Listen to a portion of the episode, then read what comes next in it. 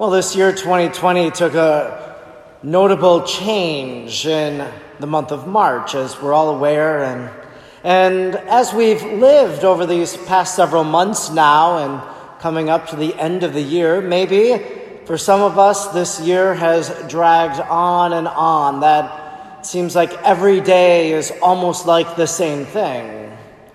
Maybe for others, we've gotten to December and you're like, I can't believe it's already December despite everything that we've gone through.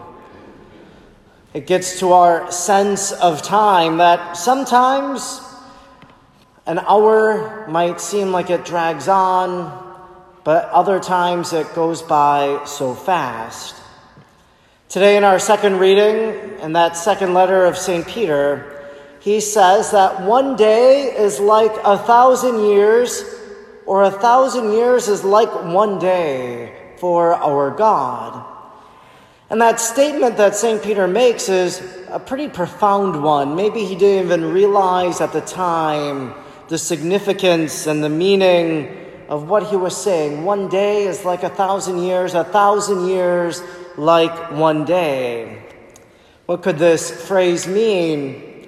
I think first it gets at this idea of the existence of God and God's time. Of course, we know from the Old Testament, from that first book of the Bible, the book of Genesis, that in the beginning God created the heavens and the earth. And he did so in six days, and on the seventh day he rested. What does this mean, this sense of time in relationship to God? Well, it means, first of all, that God always existed, that God always was there, that there wasn't a moment that God was not. But then he began to create the heavens and the earth and the water and the sky and the land and the animals and the humans and everything else.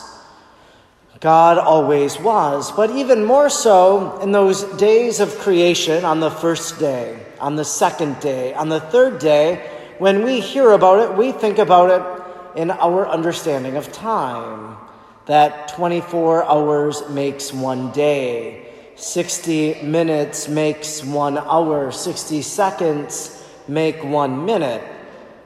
And when we hear that story of creation, maybe we think God creates in those days that we're familiar with.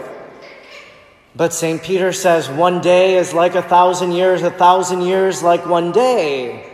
So those days of creation completely different then because it pertains to the time of God.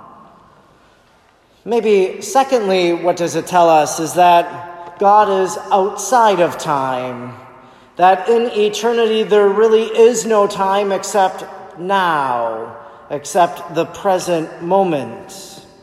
God is outside of time, and this upcoming week, Tuesday, December 8th, a holy day, is the Feast of the Immaculate Conception. And that feast of the Blessed Mother actually is a feast which, first of all, pertains to her uh, conception in the womb of her mother, St. Anne, that God spared her from original sin. So it celebrates Mary's conception, her immaculateness without sin or blemish. But secondly, the prayer for that day says, O God, you who foresaw the merits of the cross and applied them to your mother Mary at the moment of her conception. God is outside of time, that even though the crucifixion had not yet taken place, God foresaw that moment in history, and at that moment of Mary's conception, applied the graces and merits of the cross, preserving her from the stain of original sin. God is outside of time. What does that mean for us? Well, popular Catholic speaker Father Chris Alar, he and I were discussing this uh, a few weeks ago and in the context of suicide. And so he was uh, suggesting that because God is outside of time, well, then there's no reason that right now, today, we can't pray for something that has already taken place in the past that if we want to pray for the salvation of someone's soul, even though they have died, well, God foresees our prayers and He applies the graces of those prayers to that person at the moment, at the hour of their death. that God is outside of time. It means that no prayer, no late prayer is ever in vain, that we can always pray even after the fact. Also, in this sense of time, as we are in this season of Advent, this Advent celebration is really of four weeks, all about making real again that historical moment of Jesus' birth in Bethlehem of him being born of the Virgin Mary. And we relive that every single year. We make present that historical moment.